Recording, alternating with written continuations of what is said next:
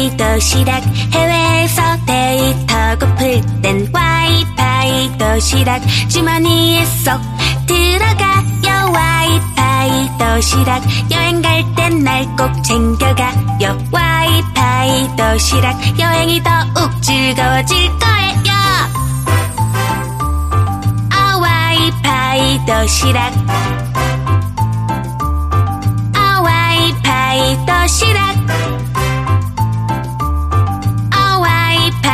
도시락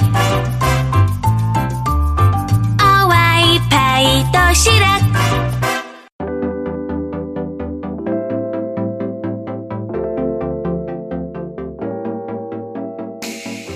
클래식이 알고 싶고 클래식이 듣고 싶은 모든 분들을 위한 방송입니다. 클래식이 알고 싶다. 레알 지금 시작합니다.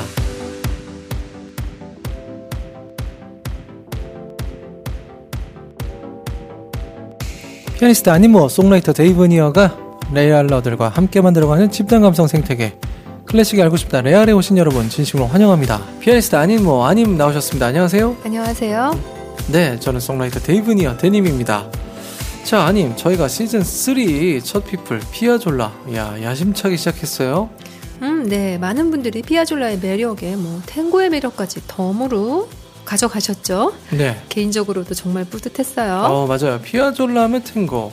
이건 알았는데 클래식과의 접점이 그렇게 많은 줄은 사실 몰랐거든요. 그렇죠. 예. 피아졸라가 탱고와 클래식 사이에서 밀당을 기가 막히게 한 덕분에 이런 매력 넘치는 음악이 만들어질 수 있었죠.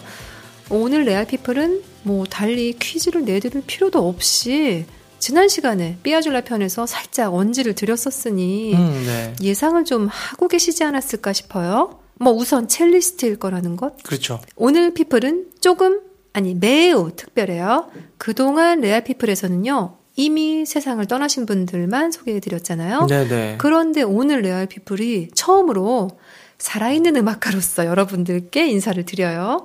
실제로 그의 연주를 보신 분들도 많으실 테고요. 심지어 만나신 분들도 계실 것 같아요. 야, 드디어 우리와 동시대 음악가를 이제 만나보는 건가요? 네. 레알 생생피플. 아, 생생피플. 바로 너무나 친근한 오빠 같고 막내 삼촌 같고 또 선배님 같기도 한 무엇보다도 정말 친구 같은 첼리스트 요요마예요.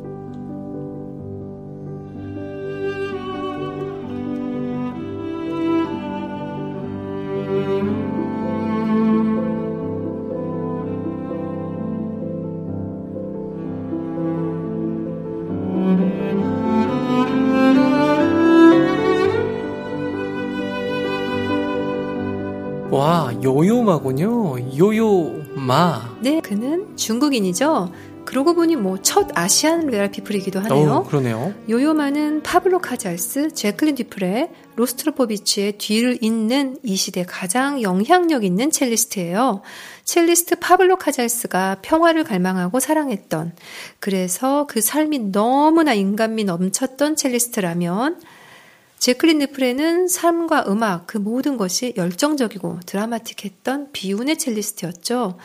그렇다면 요요마는 음악을 통해 사람과 사람, 마음과 마음을 잇고 대중 곁으로 가까이 가기를 두려워하지 않은 우리의 영원한 친구 같은 첼리스트죠. 어, 친구 같은 첼리스트. 어, 요요마하고 친구라니까 기분 좋네요. 네, 영원한 친구 요요마. 오늘 레알피플을 들으신 분들은 인생 친구 한 명 얻어 가시는 거예요. 음흠. 요요마 하면 동그란 안경을 쓰고 아주 그냥 사람 좋은 미소로 환하게 웃는 모습이 떠오르시죠. 언제 봐도 친근한 그의 모습, 언제 들어도 따스한 그의 연주. 왜 사람이 이름을 따라간다고 하잖아요. 어, 네. 요요마의 이름에 대해서 한번 말씀드린 적이 있는데요. 요요마의 이름은 한자로 벗우에 말 마자를 중국식으로 쓴 거죠. 그러니까 마씨에다가 이름이 요요. 친구 친구네요. 네, 요요마의 아버지는 중국 상해 출신의 음악학자고요. 어머니는 홍콩 출신의 메조소프라노예요. 아, 두 분 다 음악을 하셨군요. 네, 그래서인지 요요마의 이름을 지을 때도 음악적으로 만들었다고 했죠. 요자 하나만 쓰면 요마 이러니까 좀 음악적인 운율감이 안 된다고 해서 요요로 글자를 중복했죠. 요요마. 리듬감이 느껴지죠? 음, 네. 확실히 요마보다는 요요마가 낫네요. 요요 귀엽죠? 요요는 55년생. 기억하기 참 쉽죠? 오. 1955년 10월 7일에 태어났어요. 55년생이면은 만으로 63세 양띠네요. 양띠. 네, 레알 피플의 띠를 말하는 것도 처음이에요. 그러네요. 재밌네요. 재밌네요.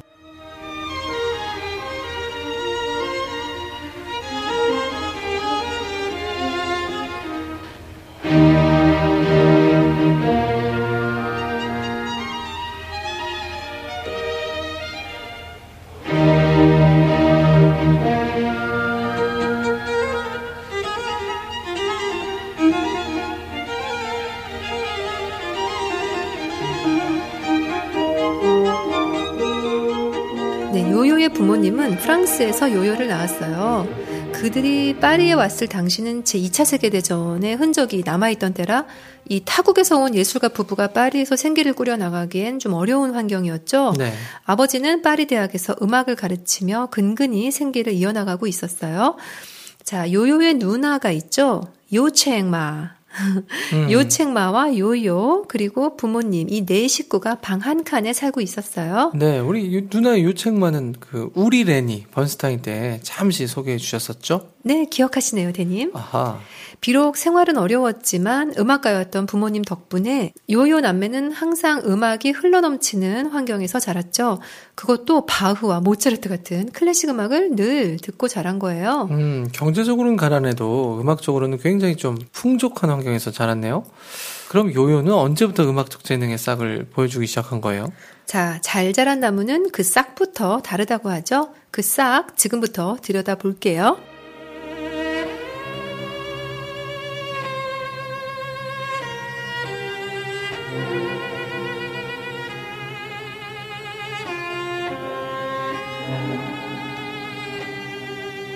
엘가의 첼로 콘체르토 3악장을 몰티모 오케스트라와의 1994년 일본 공연 실황으로 들으셨어요. 요요마는 말을 시작할 때부터 자신이 노래를 직접 지어서 부르는 식으로 그 싹을 조금씩 보여줬어요. 와, 저도 어렸을 때 막 노래 막 불렀다고 하던데. 음, 그러니까 송라이터잖아요. 근데 음치야. 네, 요요마는 그런데 아주 애기였을 때부터 완벽한 음정으로 노래를 불렀대요. 네, 무너지는 송라이터. 자, 요요마가 그냥 막 부른 노래들 중 특히 개구리를 소재로 한 노래를 좋아해서 개구리처럼 점핑 하면서 다니면서 불렀대요. 와, 개구리요? 다 두세 살 때 다 그러잖아요. 네. 네, 요요는 또 귀가 엄청 예민했어요. 세 살 때 누나의 바이올린 연주를 듣고 이렇게 말했다네요. 음, 연주는 괜찮았지만 음정이 좀 틀렸어.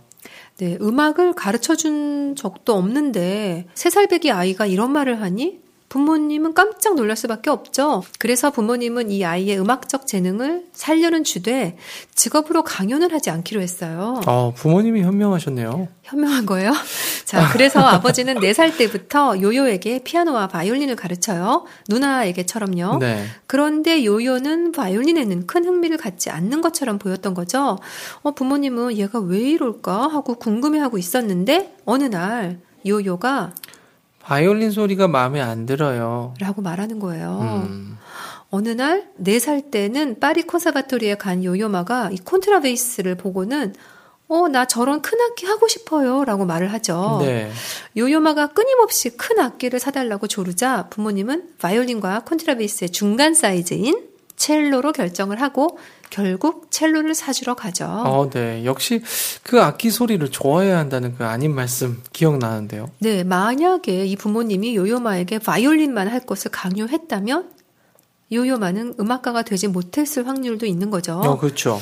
음, 생각해 보세요, 대님. 이 악기점에서 이 4살짜리 꼬마가 첼로를 좀 연주해 보려고 하는데 그러려면 어딘가에 앉아야 하잖아요. 네. 그런데 그런 조그만 꼬마가 앉는 의자가 어디에도 없죠, 사실. 어, 그렇죠. 음. 글렌골드의 의자는 어땠을까요? 대님, 음, 신났어요. 네. 아무튼 그래서 왜 옛날 전화번호부 있잖아요. 어, 있죠. 두꺼운 거. 네네. 그걸 세 권을 쌓아서 요요마가 앉아서 첼로를 켜봤다고 해요.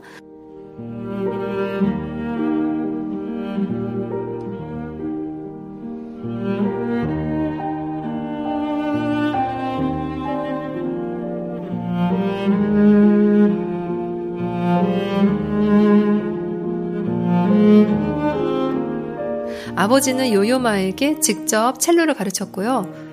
뿐만 아니라 프랑스어와 중국 역사와 중국어 쓰기 등 그야말로 홈스쿨링을 했더라고요. 네. 집에서는 중국말을 사용하게 하고 중국 문화 유산에 대해서 가르쳤고요.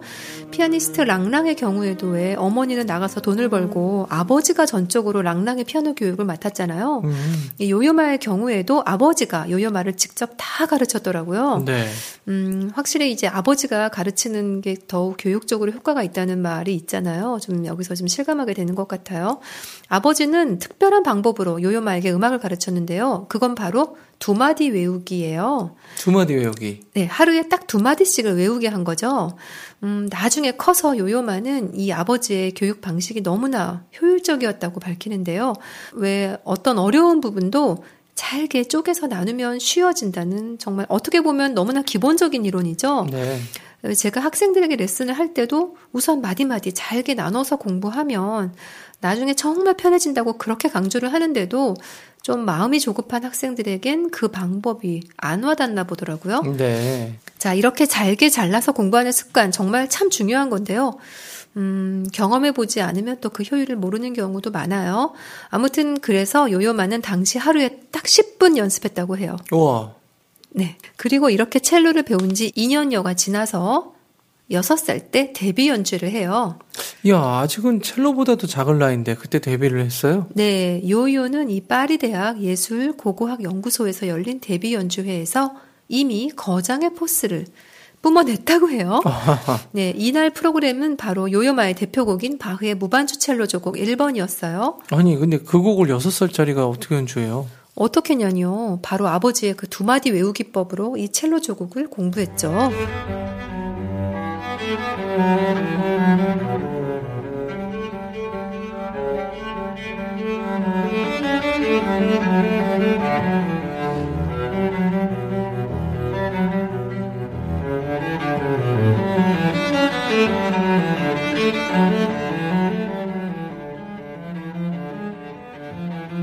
자, 이때부터 바흐의 첼로 조곡은 요요마의 number one repertoire가 된 거죠. 아, 네. 이 음악 가족에 얽힌 정말 재미난 스토리가 있는데요. 네. 부모가 요요마와 요책마의 음악 교육에 참 열심이었던 거죠.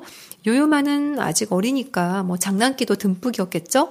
그래서 누나가 피아노를 연습할 때는 이 피아노 아래 기어 들어가서 누나가 페달을 밟지 못하게 자기가 꾹 누르고 있는 그런 장난을 치곤 했대요. 사실 여느 아이들과 크게 다름은 없다고 해야 할 것 같아요. 네, 그렇죠. 그런데 이들이 여느 아이들과 크게 다른 점이 있었어요. 크게 다른 점 뭔데요? 네, 아버지가 두 남매의 음악 교육을 전적으로 맡다 보니 왜 집안에 가끔씩 엄청난 긴장감이 맴돌았다고 하는데요. 네, 그렇겠죠 아무래도. 음, 혼나는 거죠, 가끔. 음, 엄하고 음, 이 두 남매는 아주 음악적으로 그 난관을 헤쳐나가요. 어떻게요? 어, 만약에 요요마가 아버지께 혼나고 있으면 어, 요요마가 슬쩍 어떤 코드를 치는 거예요. 음, 음, 그건 누나와 요요마만 아는 모르스보어 같은 암호 코드죠. 우와. 예를 들어 이렇게요.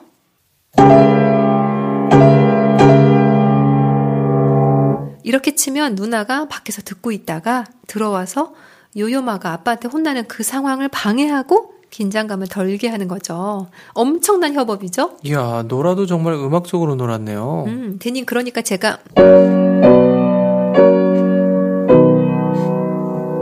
하면 그만이란 뜻이에요. 자, 이렇게 파리에서의 데뷔 연주에도 성공하고 미국의 로체스터 등 몇 개 도시에 가서 연주회도 열었는데요. 파리에서처럼 반응도 아주 좋았대요. 그리고 여긴 기회의 땅, 미국이잖아요. 마침 뉴욕의 사립초등학교인 트렌트 스쿨에서 요요마의 아버지에게 이 학교의 어린이 오케스트라의 지휘자로 스카우트 제안을 해요. 이야, 정말 잘 됐네요. 네, 그리고 드디어 1962년 요요가 7살이 되자 요요의 가족은 모두 미국 뉴욕으로 이주를 해요. 어, 그리고 요요도 이렇게 자연스럽게 아버지가 지휘자로 있는 이 트렌트 스쿨에 다니게 되고요. 바로 이곳에서 저명한 첼리스트인 야노스 숄츠에게서 레슨을 받기 시작해요. 요요마는 야노스 선생과 2년 동안 공부해요.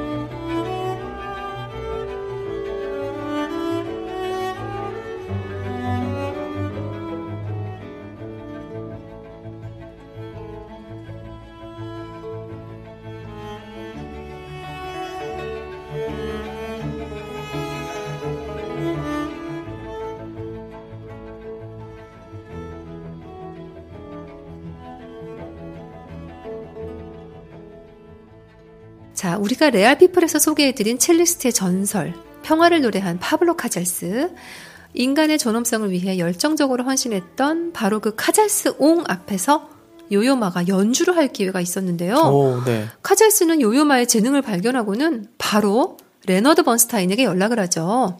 카잘스는 1962년 11월 29일 워싱턴시의 국립문화센터 설립을 위한 기금 마련 행사에 요요마와 요책마를 초청하죠. 야, 그럼 국가적인 행사에 벌써 초청을 받아요? 야, 요요마 당신은 대체. 음, 네, 이 행사에는 존 F 케네디 대통령 부부, 아이젠하워 대통령, 파블로 카잘스, 어, 레너드 번스타인, 어, 번스타인이 MC였어요. 아, 네. 반클라이번, 베니 굿맨 등 대단한 우와. 사람들이 참석했는데요. 정말 another class가 아닐 수 없죠. 그러네요. 네, 요요마의 첼로와 누나, 요책마의 피아노 연주예요.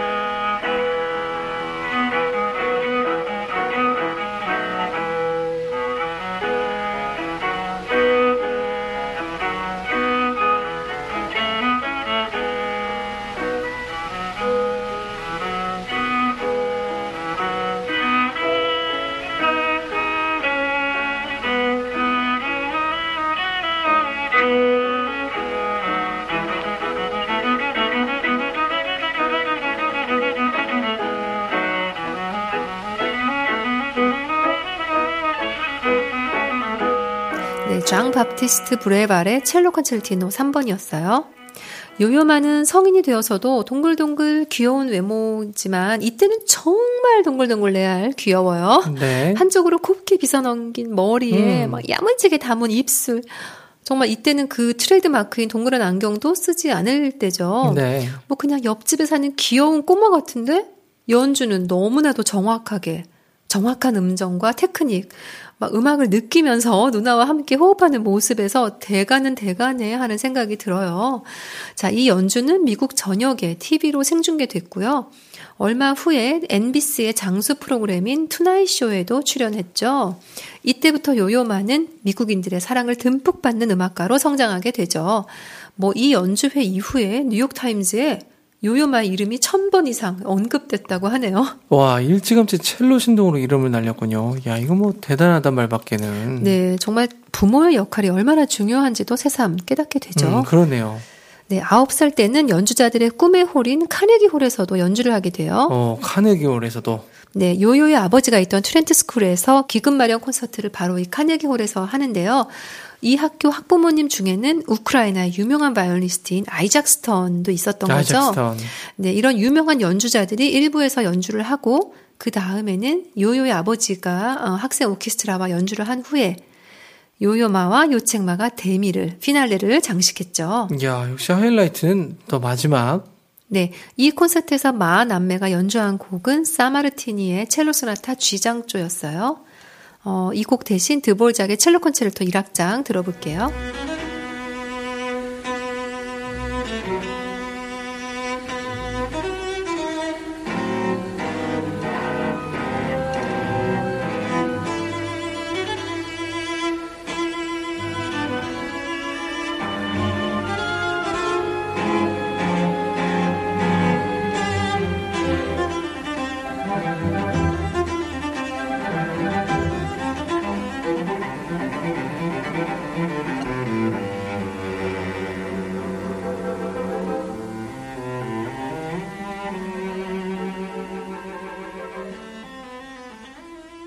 카네기 홀이 보통 연주자들한테 꿈의 무대이기도 하지만 그만큼 이게 평가가 굉장히 매섭게 뒤따를 것 같은데 우리 마남매에 대한 평은 어땠나요?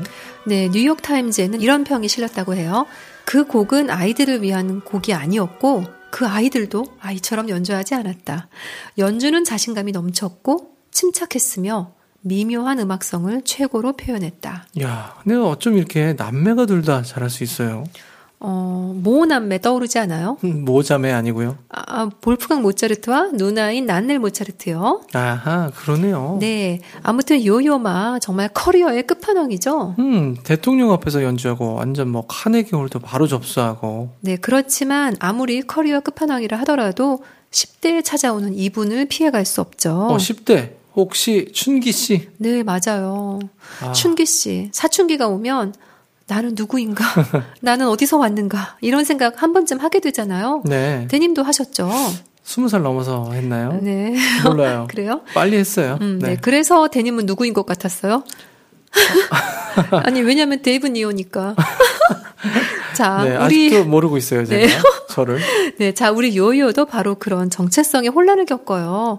아시다시피 요요는 혈통은 중국에서 왔고 태어난 건 파리인데 또 지금 사는 곳은 미국이니 아, 그럼 뭐 거의 세 배, 세 배로 혼란했겠어요.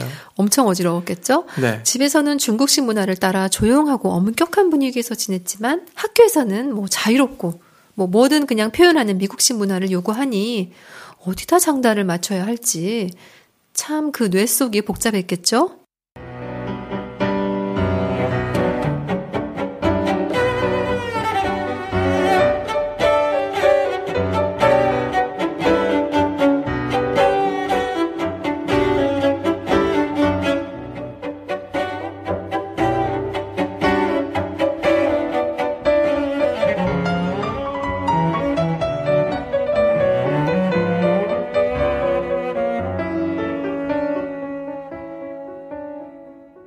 피아니스트 캐스린 스톡과 함께 연주한 삐아줄라의 그랑탱고 들으셨어요? 네. 너무 멋지죠? 음, 지금은 유머 감각도 있고 사람들을 만나면 여유로운 미소를 지어주는 멋진 요요마지만 이때만 해도 이런 문화적인 혼돈 속에서 기가 많이 죽어 있었대요. 그렇군요. 심지어 줄리어드 학교에 입학해서 레너드 로즈 교수를 처음 만난 날에는 너무 부끄러워서 첼로 뒤에 숨어 있었다고 해요.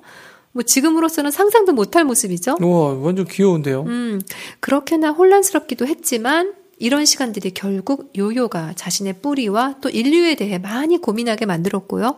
나중에는 정말 독특한 이력을 만들어내게 되죠. 독특한 이력이요? 그게 뭔데요? 그건 좀 이따가 아하, 왜 안 나오나 했어요.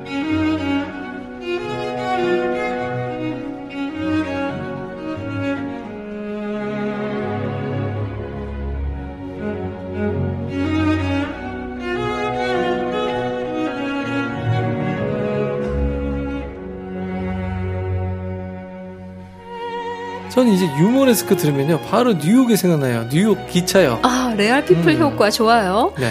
요요는 15살에 카네기 홀에서 또 한 번 연주를 하는데요. 이때는 정식 프로 데뷔 연주회였어요. 바로 이 무대를 발판으로 전 세계로 뻗어나가며 프로 뮤지션으로서 연주 활동을 펼쳐나가기 시작해요. 1972년부터는 말보로 음악제, 아스펜 음악제 등에서 연주했고 1977년부터는 유럽으로도 연주 활동의 폭을 넓혀갔어요. 그리고 1978년에는 짤츠부르크 음악제, 루체른 음악제 등 유럽의 역사 깊고 전통 있는 음악제에도 참가했죠. 그리고 같은 해에 동양인 최초로 에버리 피셔상을 수상하는 영광도 얻게 돼요. 어, 그 에버리 피셔상은 근데 어떤 상이에요? 음, 연주자가 받을 수 있는 가장 권위 있는 상 중에 하나라고 보시면 돼요. 매해 뛰어난 기량과 장래성을 가진 클래식 연주자에게 부여되는 상인데요. 우리나라에서는 요요마 이후에 사라장, 리처드 용재 오닐 등이 받았어요. 요, 리처드 용재 오닐도 대단한데요. 자, 그리고 이 좋은 1978년에 또 하나의 경사가 있었는데요. 23살의 요요는 질 호너와 결혼해요. 이 두 사람 사이에서는 에밀리와 니콜라스 두 아이가 태어나고요. 어, 그에 좋은 일이 굉장히 많았네요. 그 요요의 럽스토리는 뭔가 교과서적이고 모범생스럽네요. 이게 끝이에요? 있어 봐요, 대님. 어? 자, 요요는 공연 중에 객석에 앉아 있는 아내를 바라보며 무대 위에서 결혼 반지에 입 맞추는 로맨틱한 남편이죠. 네. 안정환 선수의 반지 세레머니처럼요. 어, 그런데 안타깝게도 두 사람은 현재는 이혼한 상태라고 해요. 그렇군요. 음, 요요마는 가족들의 사진도 공개하길 꺼릴 정도로 가족들의 프라이버시에 굉장히 조심하고 있죠. 아무래도 지금 우리와 같은 시대를 살아가는 음악가이다 보니 사적인 면에 있어서는 소개해드리기가 좀 조심스럽네요. 어, 맞습니다. 뭐, 지나친 관심이 좀 아티스트한테는 해가 될 수도 있어요. 네.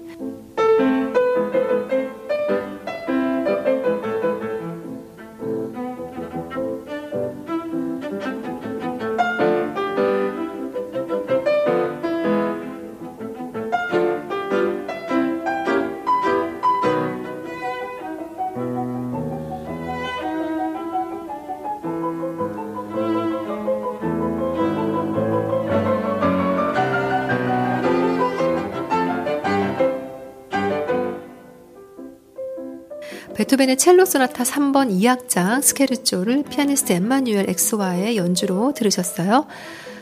그리고 그 지나친 관심은 때론 또 악성 루머를 낳기도 하죠. 요요마에게도 한때 말도 안 되는 루머들이 따라다녀서 곤욕을 치러야 했대요. 네네.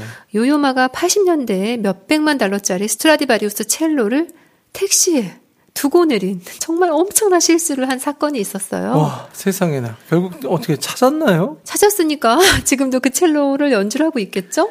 아니, 그래도 이게 작은 크기도 아니고 어떻게 그걸 놓고 있지? 그러니까요. 누구나 네. 살면서 정말 말도 안 되는 실수 한 번쯤은 뭐 아니 두 번 정도도 할수있 아, 그렇긴, 하잖아요. 그렇긴 네. 하죠. 네, 사람들은 이 사건을 두고 요요마가 술에 완전히 취해서 그런 거다. 뭐 그가 연주할 요요마가 연주할 때 빼고는 완전히 곤드레 만드레라면서 어 좀 이런 루머들이 따라다니기도 했어요. 네, 그랬군요. 하여튼 근데 사람들 남의 일에 이러쿵저러쿵 하기가 좋아하잖아요.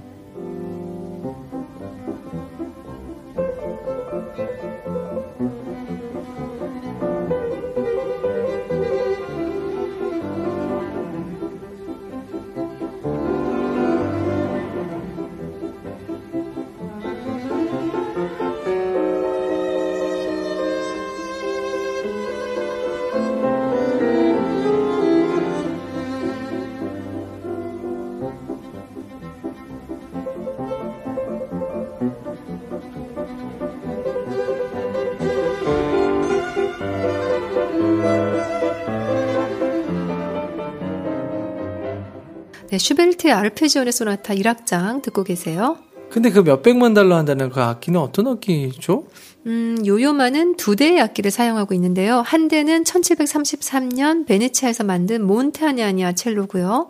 또 다른 한 대는 바로 전에 재클린 뒤프레가 사용했다던 1712년산 다비도프 스트라디바리우스예요. 어, 다비도프. 오, 향수 이름 아니에요? 네. 재클린이 사용했던 그 악기. 그거 기억납니다. 네, 그 악기의 행방이 궁금했던 분들, 어, 제가 확실하게 말씀드리면 요요마가 사용하고 있는 게 와, 진짜 확실하더라고요. 멋있다. 왜냐하면 바렌보임이 이스라엘에 팔아 넘겼다는 등 루머가 좀 있었거든요. 야, 그러네요. 이런 악기 가지고도 참 얘기들이 많나, 많네요. 네.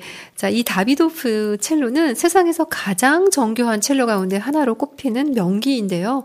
이 악기는 제클린이 끝까지 가지고는 있었지만 그녀가 투병하던 이 마지막 10년간은 연주되지 못한 채로 있었죠. 어, 그때 요요마가 잠시 빌려 쓴 적은 또 있다고 해요. 음, 그리고 그러다가 제클린이 세상을 떠난 1987년 이후에 한 익명의 팬의 도움으로 요요마가 소유할 수 있게 되었다고 해요. 아, 그래도 이 요요마처럼 훌륭한 연주자 손에 가게 돼서 진짜 다행이네요. 근데 그 왜 이름이 또 하필 다비도프예요? 아, 이 악기가 1712년에 생산되고 나서 두 번째로 소유한 사람이 러시아 최고의 첼로 첼리스트였던 카를 다비도프였죠. 그래서 그의 이름을 따서 다비도프가 된 거죠. 레알 악기죠. 아, 멋있네요.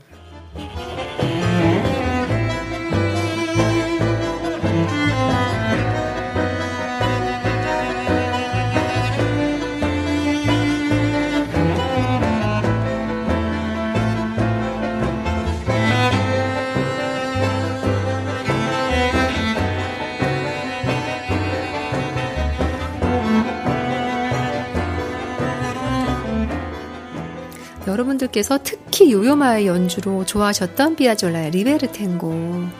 네, 요요마의 커리어를 살펴보다 보면 눈에 띄는 것이 하나 있는데요. 바로 요요마가 하버드대 인류학과 전공이라는 거죠. 인류학과.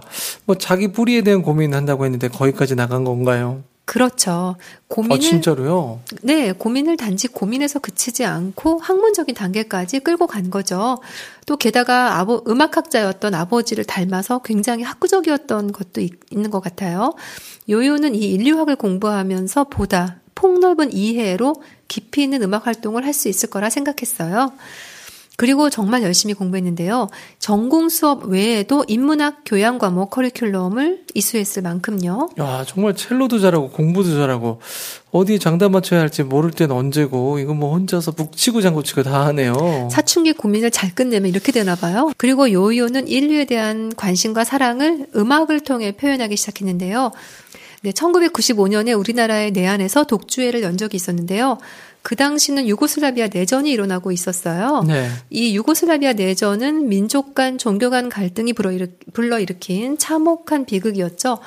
요요마는 이 독주에서 데이빗 와일드가 유고 내전을 소재로 한 무반주 첼로곡 사라예보의 첼리스트를 연주했어요.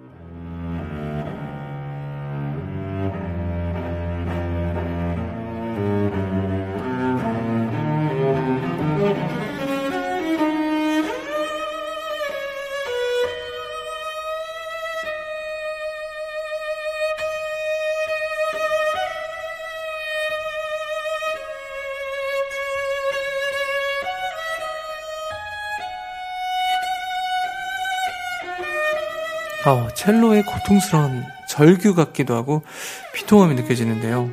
네, 그 어떤 연주회에서보다 더 묵직한 울림을 주는 그런 연주회였을 것 같죠. 그것도 우리나라에서요. 네, 네. 네, 이 해는 그에게 첼로를 알려주고 또 그가 음악적으로 날개를 펼칠 수 있도록 발판이 되어준 아버지가 돌아가신 해이기도 했어요.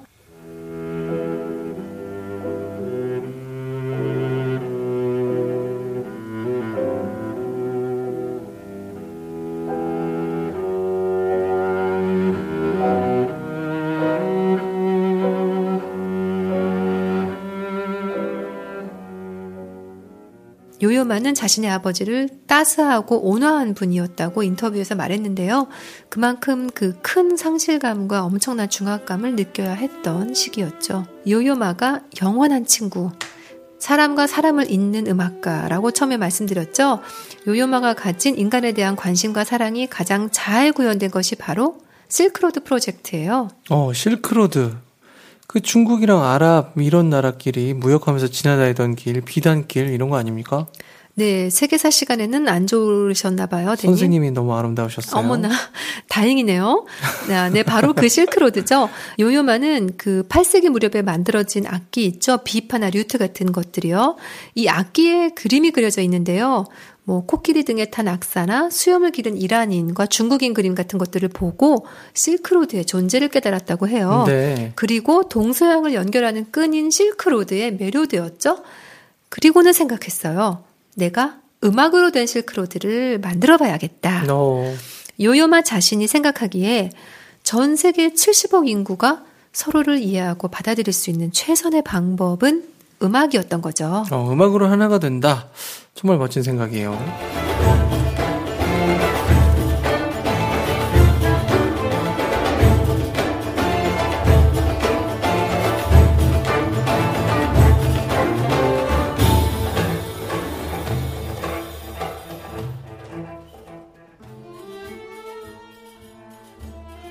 실크로드 앙상블의 연주로 Arabian 왈츠를 듣고 계세요. 와, 음악이 너무 글쎄요, 좀 묘하고 그러면서도 신나요. 네, 이 Arabian 왈츠는 레바논 출신의 작곡가가 쓴 곡인데요. 어, 그럼 이 연주 단체는 요요마가 만든 건가요? 네. 2000년 탱글우드 음악제에서 세계 음악가들을 모아서 워크샵으로 시작했는데요. 이게 바로 실크로드 앙상블의 시작이죠. 실크로드 앙상블은 실크로드의 영향권에 있는 나라들의 음악가들을 모아서 하나의 앙상블을 이룬 건데요. 첼로나 바이올린 같은 서양 악기에다가 중국의 비파와 생, 스페인의 가이타, 이란의 까만체, 인도의 타블라, 일본의 사쿠아치, 그리고 우리나라의 장구 등등이 함께 했어요. 어유, 저는 뭐 장구밖에 모르겠네요. 네, 정말 낯설고 생소한 악기들이죠. 네네. 이렇게 20개가 넘는 나라의 전통 악기 연주자들과 클래식 연주자들이 한데 모여 하나의 음악을 만들어낸다는 게 뭐 그 과정이 순탄치 않을 거란 건 뻔할 뻔짜죠. 그렇죠. 일단 대부분이 비영어권 국가에서 왔기 때문에 의사소통이 굉장히 어려웠고요. 아무래도 그렇겠죠. 그리고 우리나라만 해도 정간보라고 해서 고유의 악보를 쓰잖아요. 네네. 서양은 오선 악보고요. 음계도 우리나라는 오음 음계, 궁상각치우잖아요.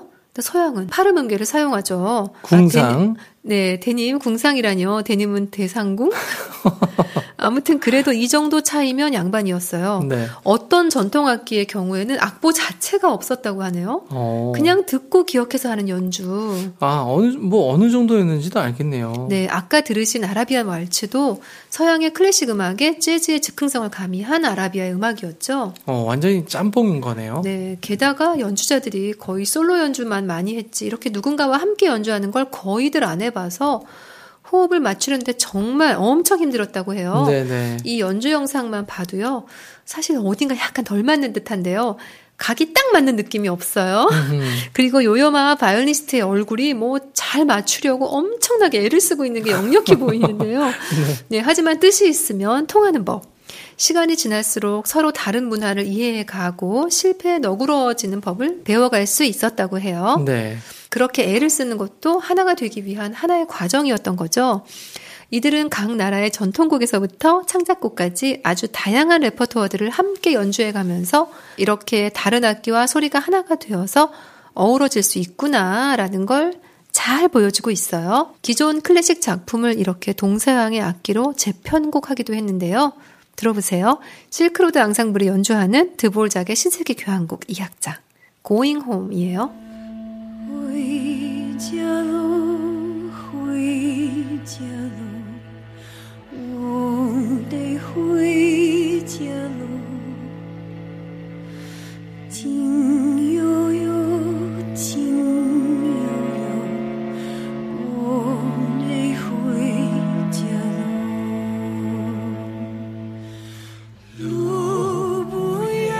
여성 가수의 목소리가 너무 애절하네요. 네, 들으셔서 아시겠지만 중국어 가사예요. 아이, 중국어였어요? 신세계 교향곡의 중국어 가사라뇨. 정말 특이하죠. 네네. 자, 그렇다면 실크로드 앙상블은 누가 지휘를 할까요? 요요마가 하나요? 지휘자는 없어요. 그래요. 모든 악기가 동등한 위치에서 동등한 중요성을 띠고 어우러지는 것이 목표이기 때문이죠. 철학이 있네요. 음, 이 실크로드 프로젝트는 공연 외에도 교육, 창작곡 위촉, 강의, 음반, 영화 제작 등 다양한 활동을 통해서 문화 전파와 교육을 실현하고 있어요. 이 실크로드 프로젝트 일환으로 일궈낸 것이 바로 영화 와호 장룡의 OST 녹음이죠. 아, 진짜요? 저 와호 장룡 진짜 좋아하는 영화거든요. 네. 무협 영화계 레전드. 근데 이게 요요마가 연주한 거였다고요? 네, 와호 장룡의 음악은 중국의 작곡가 탄둔이 만들었죠. 탄둔은 클래식에서 내노라 하는 작곡가예요. 네, 네. 이 곡은 아카데미 음악상을 수상할 정도로 작품성을 인정받았어요. 아. 자, 요요마가 연주하는 와호 장룡의 OST 이터널 와우를 들어보세요.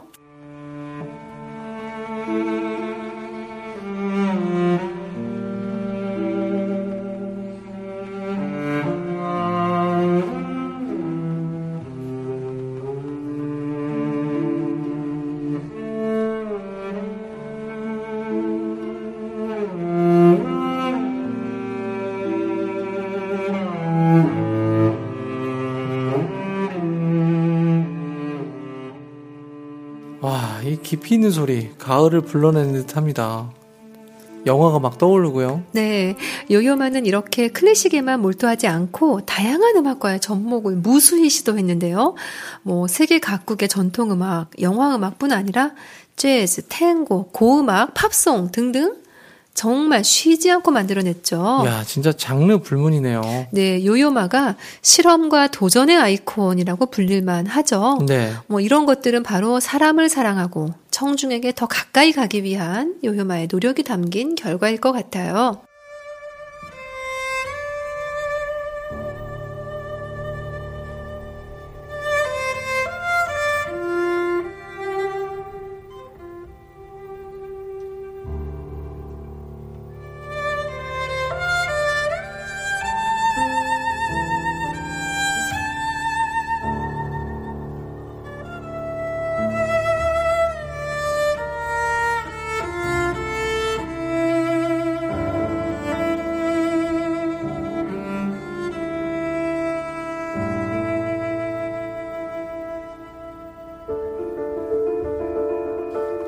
어, 이거 어디서 들어본 것 같은데요. 힌트.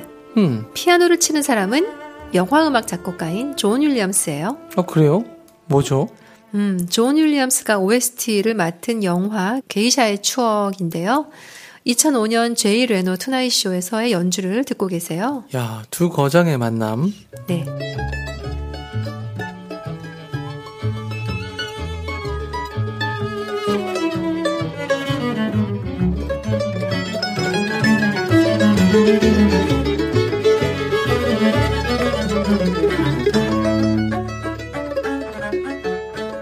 이 음악은 뭐죠? 네, Attaboy라는 곡이에요. Attaboy. 네. 음, 바이올린, 더블 베이스, 첼로, 그리고 스튜어트 던컨의 밴조가 함께한 NPR 뮤직의 작은 공연 실황이에요.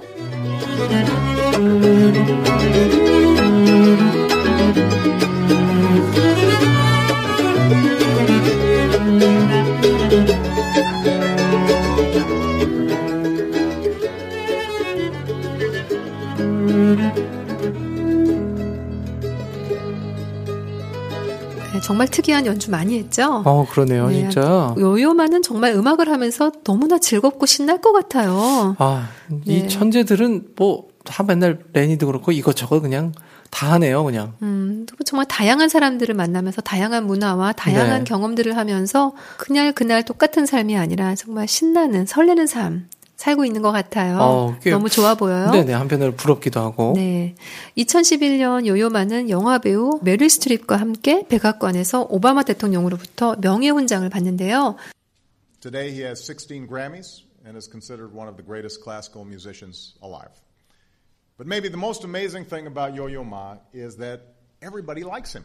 정말 요요마를 싫어하는 사람 없잖아요. 음, 네. 네, 오바마 대통령은 요요마에게 훈장을 수여하면서 바로 그 비결을 묻더라고요.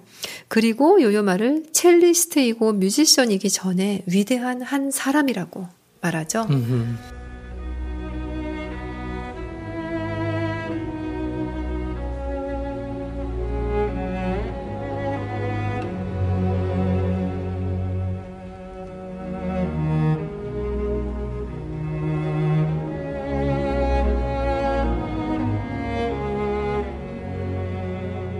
요요마는요, 세계에서 본인의 이름이 담긴 음반을 가장 많이 발매한 음악가이기도 해요. 아, 진짜요? 네. 요요마의 앨범 속 이야기들 궁금하시죠? 어, 궁금합니다. 정말 알고 싶어요. 음, 요요마가 알고 싶고 요요마가 듣고 싶은 데님과 레알러 여러분들 그 이야기는 다음 시간에 계속돼요. 이야, 네. 오늘도 굉장히 긴 시간 동안 요요마의 삶과 음악에 대해서 이렇게 이야기를 했는데, 다음 시간에 또 요요마에 대해서 더 알려준다고 하니까 굉장히 기대가 되네요. 여러분들 뭐, 요요마 싫어하는 사람 없다고 하는데, 요요마 음악을 모르더라도 요요마 이름은 들어보지 않은, 분- 아는 분들이 없을 거예요.